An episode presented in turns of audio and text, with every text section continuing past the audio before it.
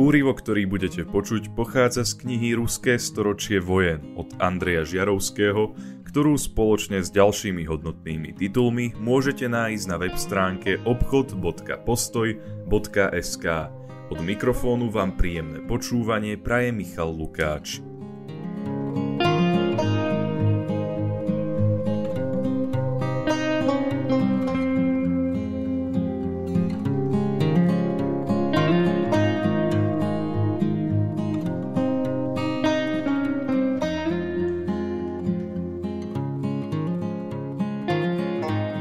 Historici a politológovia sa snažia určiť ten moment, keď sa Putin definitívne vydal na cestu znovu obnovenia sovietského impéria silou.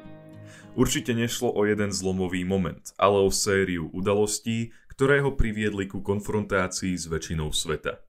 Významnú, ak nie kľúčovú rolu v tomto procese určite hral bukurešský summit NATO, ktorý sa uskutočnil v apríli 2008 a na ktorom sa Putin osobne zúčastnil.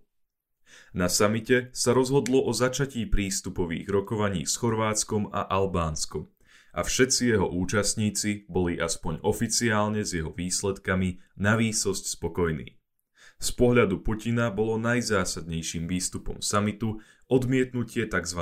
akčného plánu členstva pre Ukrajinu a Gruzínsko. Na nátlak Nemecka a Francúzska bolo rozhodnutie o týchto dvoch krajinách odložené až na koniec roka. Či už z naivity, alebo z nejakých zištnejších dôvodov európsky politici si mysleli, že ruský prezident rozmýšľa a správa sa rovnako ako štandardný európsky politik, ktorý ústupky a ústretové kroky chápe ako potenciálny výmenný artikel pri rokovaniach o niečom inom. Neuvedomili si, že Putin ich ústretovosť a ústupky chápe ako slabosť. Západoeurópskym politikom úplne ušlo, že za zablokovanie príjímacieho procesu pre Ukrajinu a Gruzínsko im Putin v podstate nedal nič, čo by už predtým nemali, alebo čo by zároveň nebolo aj v jeho záujme. Z dnešného pohľadu sa fatálnym omylom javí, že touto cestou sa vydala aj americká administratíva. Na oltár ruskej podpory amerického ťaženia proti islamskému terorizmu v Afganistane prezident Barack Obama na sklamanie východných členov NATO a predovšetkým Poľska, obetoval rozšírenie systému aliančnej protiraketovej obrany, ktorého kľúčové prvky mali byť umiestnené v Poľsku a v Českej republike. Od Putina za tento veľmi významný ústupok od posilnenia obrany schopnosti NATO získal Obama akurát súhlas s preletmi amerických vojenských lietadiel zásobujúcich jednotky v Afganistane cez ruský vzdušný priestor a aj pritom si Putin vymohol, že americké lietadlá preletujúce cez vzdušný priestor Ruskej federácie nesmeli prevážať zbrane a muníciu. Obama šiel ďalej a na Putinovú spokojnosť pokračoval v znižovaní americkej vojenskej prítomnosti v Európe. Na konci jeho funkčného obdobia v Európe už nebolo ani 60 tisíc amerických vojakov, čo predstavovalo asi petinu ich počtu zo začiatku 90. rokov. Všetky tieto kroky Putina utvrdzovali, že Západ je hlúpy, slabý a zdegenerovaný. Putin sa sériou týchto diplomatických úspechov utvrdil v tom, že mu stačí zamračiť sa, povedať rozhodné nie a západní, najmä európsky politici, urobia v mene udržania dobrých vzťahov s Ruskom všetko, čo od nich bude chcieť. V zápetí po bukurešskom samite sa Putin rozhodol ich slabosť a váhanie využiť a otestovať, čo všetko mu Západ dovolí. Vedel, že na to nikdy neponúkne členstvo krajine, ktorá nemá usporiadané vzťahy so svojimi susedmi. V prípade gruzínsko-ruských vzťahov bolo problémom Južné Osecko. Enkláva bola formálne autonómnou súčasťou Gruzínska, ale jej obyvateľstvo viac inklinovalo v Grusku, ktoré v odštiepeneckej republike od roku 1992 udržiavalo vlastné tzv. mierové jednotky. Rusko v tomto prípade rozhodne nebolo nestranným mierotvorcom. Obyvateľom odštiepeneckej republiky masívne rozdávalo ruské pasy, ktoré v roku 2008 už malo viac než 80% obyvateľstva. Pod ruským protektorátom boli dokonca vytvorené zdanlivo samostatné južnoosecké ozbrojené sily. Gruzínsky prezident Saakašvili sa netajil tým, že by problém Južného Osecka rád vyriešil rýchlo a razantne. Krajina neskrývala svoje prozápadné ambície. Pod Saakašviliho vedením sa Gruzínsko stalo najbližším spojencom Spojených štátov v regióne. Neveľká gruzínska armáda bola reorganizovaná podľa štandardov NATO a s americkou finančnou pomocou Gruzínsko odštartovalo masívny nákup zbrojnej techniky. Významným dodávateľom sa stala Ukrajina, ktorú po tzv. oranžovej revolúcii viedol prozápadný tandem prezident Viktor Juščenko a premiérka Julia Timošenková. Aby získal u Američanov body, Sákašvili dokonca vyslal neúmerne veľkú časť gruzínskej armády do Iraku, kde sa po vojensky úspešnej, ale politicky spackanej invázii v roku 2003 USA snažili vybudovať aspoň ako tak stabilný a demokratický režim. Gruzínsky prezident sa spoliehal na americkú podporu a v celku otvorene naznačoval, že je ochotný vo veci znovu pričlenenia Južného Osecka ku Gruzínsku zasiahnuť aj vojensky. Krátko po bukurešskom samite NATO sa situácia v Južnom Osecku začala zhoršovať. Gruzínsko aj Rusko začali k hraniciam Južného Osecka stiahovať vojenské jednotky. Americká administratíva varovala Gruzínsko pred ozbrojeným riešením južnooseckého problému a gruzínskych vrcholných predstaviteľov opakovane upozorňovala, že pokiaľ dôjde k ozbrojenému konfliktu s Ruskom, Gruzínsko nemôže počítať s priamým zapojením USA do bojov na svojej strane.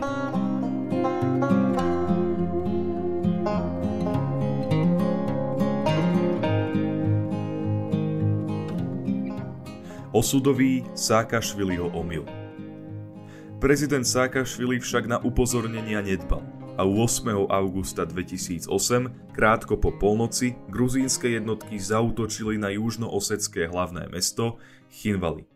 Rusko reagovalo okamžite.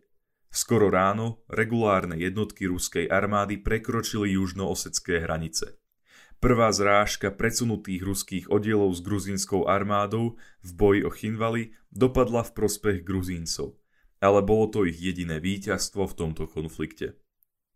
V zápäti sa prejavila drvivá ruská kvantitatívna prevaha a gruzínske jednotky boli z južného Osecka v priebehu pár hodín vytlačené. Ruské jednotky krátko na to dobili mesto Gory a po výsadku ruskej námornej pechoty v Abchádsku stala gruzínska armáda pred kolapsom. Do bojov sa zapojilo aj ruské čiernomorské lodstvo, ktorého raketové korvety tých pár ozbrojených člnov, ktoré Gruzínsko malo, doslova zmietli z hladiny. Od obsadenia hlavného mesta Tbilisi Gruzíncov zachránil len rýchly podpis prímeria 13. augusta, ktoré s pričinením amerického diplomatického tlaku vyrokoval francúzsky prezident Nicolas Sarkozy. K rýchlej porážke nemalou mierou prispela aj taktická neschopnosť gruzínskej armády a kolaps štruktúr jej velenia. Gruzínci sa napríklad ani nepokúsili zatarasiť Rockský tunel, ktorý bol pre ťažkú vojenskú techniku jedinou prístupovou cestou z Ruska do južného Osecka. Na gruzínskej strane bola problémom aj bojová morálka a nemalá časť gruzínskej bojovej techniky padla do ruských rúk neporušená. Západní analytici si však veľmi rýchlo všimli, že čo sa týkalo velenia a komunikácie, Ruská armáda na tom nebola o nič lepšie ako gruzínska. Skôr naopak. Jednoznačnú výpovednú hodnotu má fakt, že zo šiestich lietadiel, ktoré Rusko stratilo v Gruzínsku za 5 dní bojov, ich bola rovná polovica zostrelená vlastnou protivzdušnou obranou, čiže tzv. priateľskou palbou. Ruské víťazstvo v Gruzínsku tak šlo vyslovene na vrúb kvantitatívnej prevahy. Krátko pred vojnou s Gruzínskom došlo v Rusku k bizarnej politickej rošáde aby bolo urobené zadosť ruskej ústave, ktorá zakazovala zastávať prezidentský post viac ako dve po sebe nasledujúce obdobia, prezident Vladimír Putin a predseda vlády Dmitri Medvedev si prehodili kresla.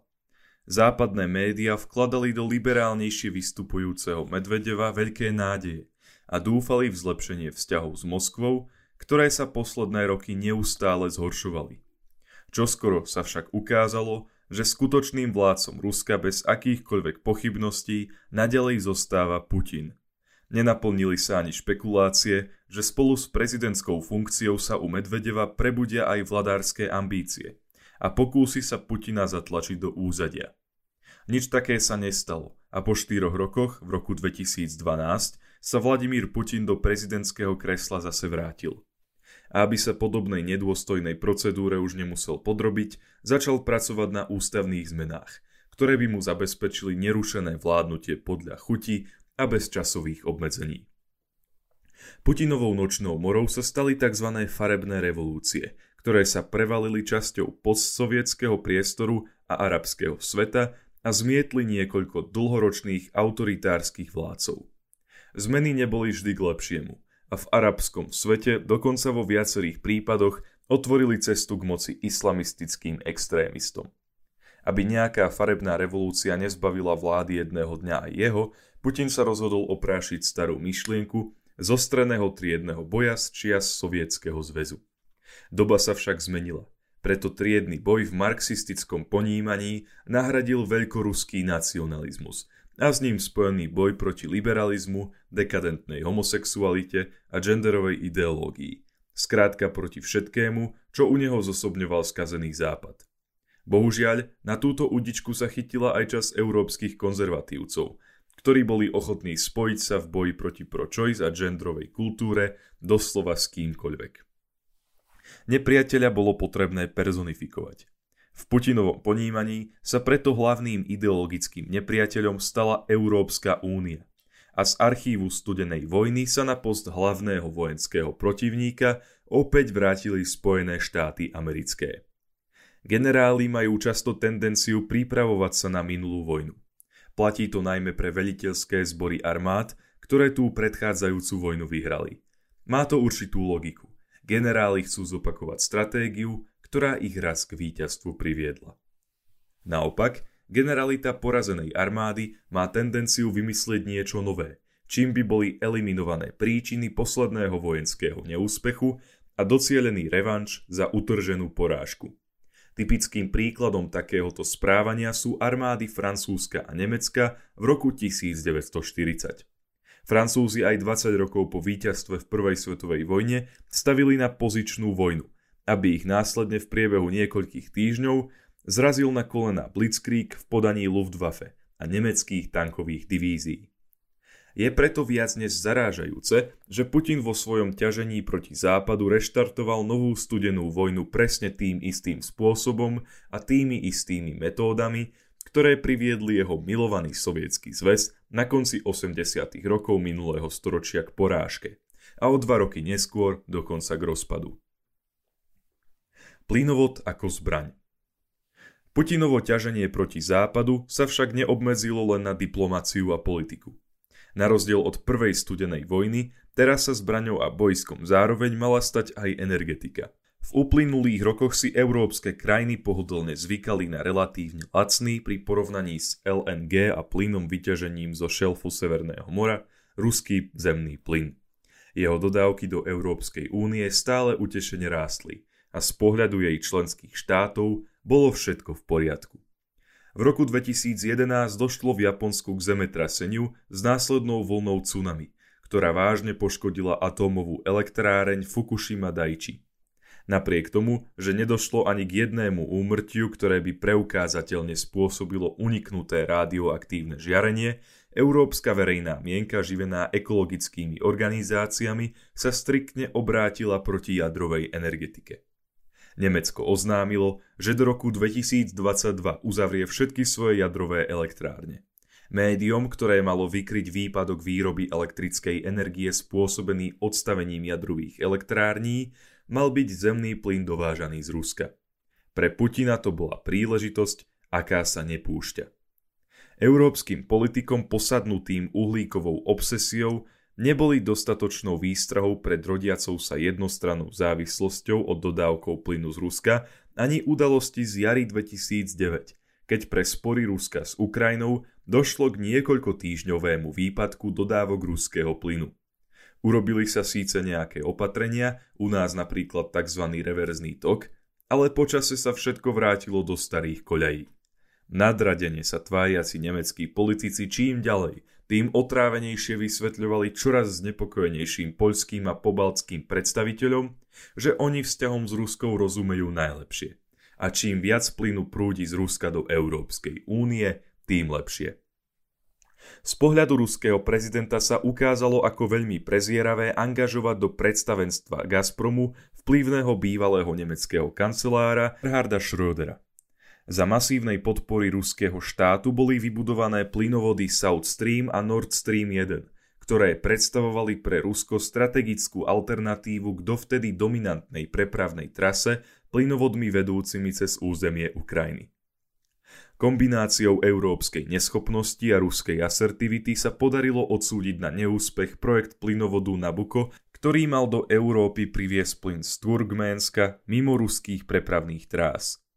Z dnešného pohľadu obzvlášť pikantne znejú vtedajšie výhrady ľudskoprávnych organizácií, že v Turkménsku vládne autoritársky režim. Ruské dodávky plynu do Európskej únie v priebehu pár rokov presiahli hodnotu 40% jej celkovej spotreby. Verejnosti prakticky ušlo, že v rovnakom období Rusko zároveň obnovilo výhradný monopol na dodávky paliva pre všetky jadrové reaktory ruskej technológie VVER postavené v Európe, ktorý stratilo po rozpade SSR. V roku 2007 ukončila americká spoločnosť Westinghouse výrobu paliva pre reaktory VVER 440, ktoré dovtedy dodávala pre fínsku atómovú elektráreň Lovísa, a to po sérii neúspešných tendrov na jadrové palivo, keď nedokázala konkurovať nízkym ruským cenám. O tri roky neskôr sa prevádzkovateľ českej jadrovej elektrárne Temelín, taktiež predovšetkým z cenových dôvodov, rozhodol prejsť amerického paliva dodávaného od spustenia elektrárne v roku 2002 na ruské palivo dodávané spoločnosťou Tvel. Na príbehu amerického angažmán v Temelíne stojí za povšimnutie, ako bol každý technický problém amerického paliva promptne a široko medializovaný v Českej republike ale aj mimo nej, obzvlášť v Rakúsku posadnutom bojom proti jadrovej energetike. To, že integrácia amerického paliva do ruskej technológie VVER 1000 bol unikátny a nesmierne náročný technický počin a americká spoločnosť postupne všetky problémy vyriešila, sa už takmer nemedializovalo. Výsledky temelínskeho vývoja napokon našťastie nevyšli úplne v nivoč, pretože po americkom palive so zadosť učinením siahla Ukrajina – ktorá sa v roku 2014 stala prvýkrát objektom ruskej agresie a snažila sa všetkými cestami eliminovať svoju energetickú závislosť od Moskvy.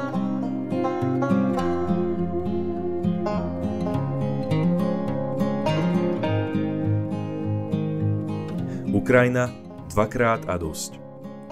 Obsadenie Krymu a vojna o Donbass v roku 2014 spôsobili prvé precitnutie európskej diplomacie – Teraz už nešlo o trochu drsnejšie vybavovanie si geopolitických úštov kde si na vzdialenom Kaukaze, ale o vojnu priamo na Prahu Európskej únie. To, že Rusko oficiálne nepriznalo účasť svojej armády na anexii Krymu ani na bojoch v Donbase, nič nemenilo na tom, že napadlo iný suverénny štát. To len Putin si v roku 2014 ešte netrúfol priznať farbu. Všetci však vedeli, že tí zelení mužíci v neoznačených uniformách sú ruskí vojaci narušením územnej celistvosti Ukrajiny anexiou Krymu a odtrhnutím časti Donbasu došlo k hrubému porušeniu medzinárodného práva. Ukrajinskí predstavitelia s výčitkami smerujúcimi k západu zároveň upozorňovali, že agresiou na Kryme a v Donbase došlo aj k porušeniu tzv. budapešťanskej zmluvy, ktorou veľmoci vrátane Ruska garantovali Ukrajine územnú celistvosť za to, že sa v prospech Ruska vzdala jadrových zbraní, ktoré zdedila po Sovietskom zväze. Logika veci tu bola úplne jasná. Ak by Ukrajina disponovala jadrovými zbraňami, je veľmi otázne, či by si v takom prípade Moskva trúfla na agresiu. Proti ruským predstaviteľom boli zavedené sankcie a najmä Spojené štáty americké sa výrazne angažovali v podpore zvyšovania bojaschopnosti ukrajinskej armády. Európska únia bola znepokojená ale na jej vzťahu k Rusku ani na plazivom zvyšovaní energetickej závislosti od Ruska sa veľa nezmenilo.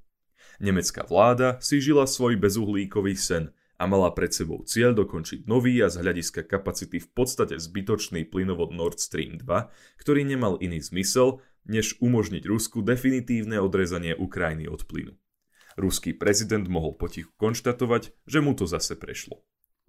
Globálnejšie ponímané ambície ruského prezidenta, ktoré už presahovali postsovietský priestor, sa prejavili už o rok neskôr pri prvom ruskom vojenskom angažmá mimo územia bývalého sovietskeho zväzu od jeho rozpadu.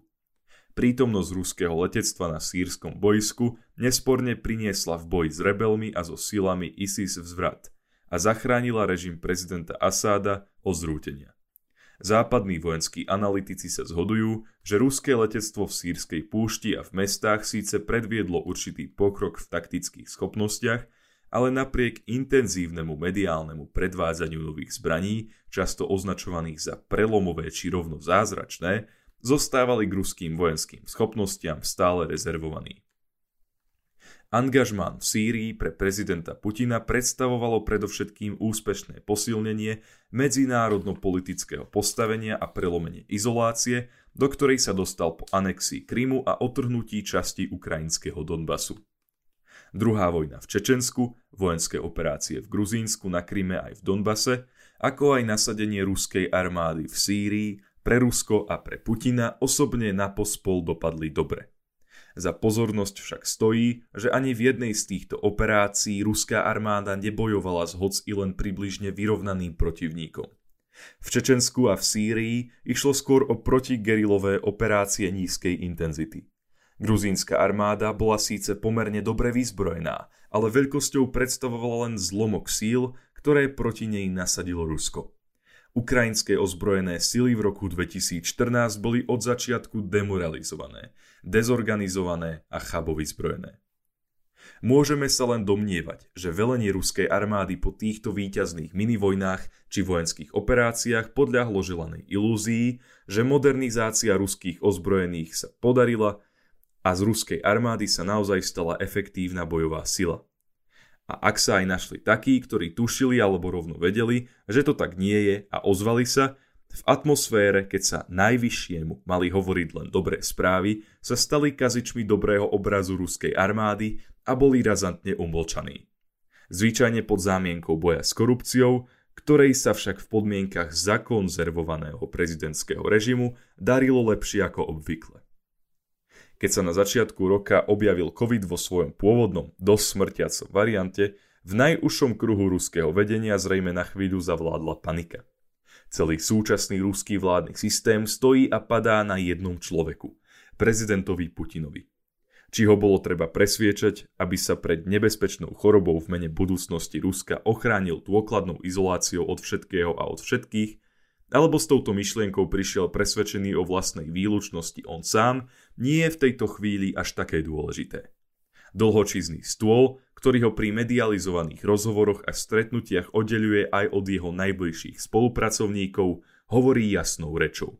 V dôvernom rozhovore medzi štyrmi očami sa možno dá povedať vládcovi, ktorý je presvedčený o vlastnej neomilnej pravde a všetko vie najlepšie, že veci sa majú inak zo 4-metrovej či z 5-metrovej vzdialenosti, sediac na druhom konci dlhočížného stola, s vedomím toho, že sa každé slovo zaznamenáva, je to takmer nemožné. Leda za cenu obetovania vlastnej existencie. Diktátori, ktorí sami seba presvedčia, že majú nejaké dejné poslanie, až pričasto túžia realizovať svoje ambície vojnou keď Chamberlain, Göring a Mussolini fakticky za Hitlerovým chrbtom na konci septembra 1938 spunktovali Mníchovskú konferenciu, Hitler zúril a vykrikoval, že mu vzali jeho vojnu. Podobne ako Hitler, aj Putin už v jednu chvíľu začal mať dosť skrývania svojich zámerov. Chcel celému svetu ukázať svoju moc a silu. Ráno 24. februára 2022 Rusko napadlo Ukrajinu druhýkrát. Tento raz už ruskí vojaci svoju štátnu príslušnosť skrývať nemuseli. Mala to byť len niekoľkodňová v podstate policajná operácia, na konci ktorej by v Kieve sedela denacifikovaná, poslušná a bezvýhradne promoskovská bábková vláda.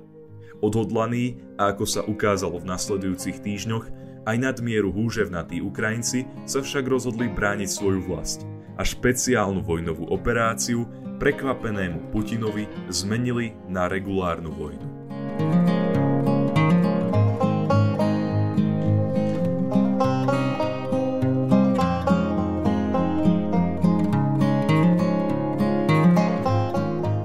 Dopočúvali ste úryvok z knihy Ruské storočie vojen od Andreja Žiarovského, ktorú spoločne s ďalšími hodnotnými titulmi nájdete na obchod.postoj.sk.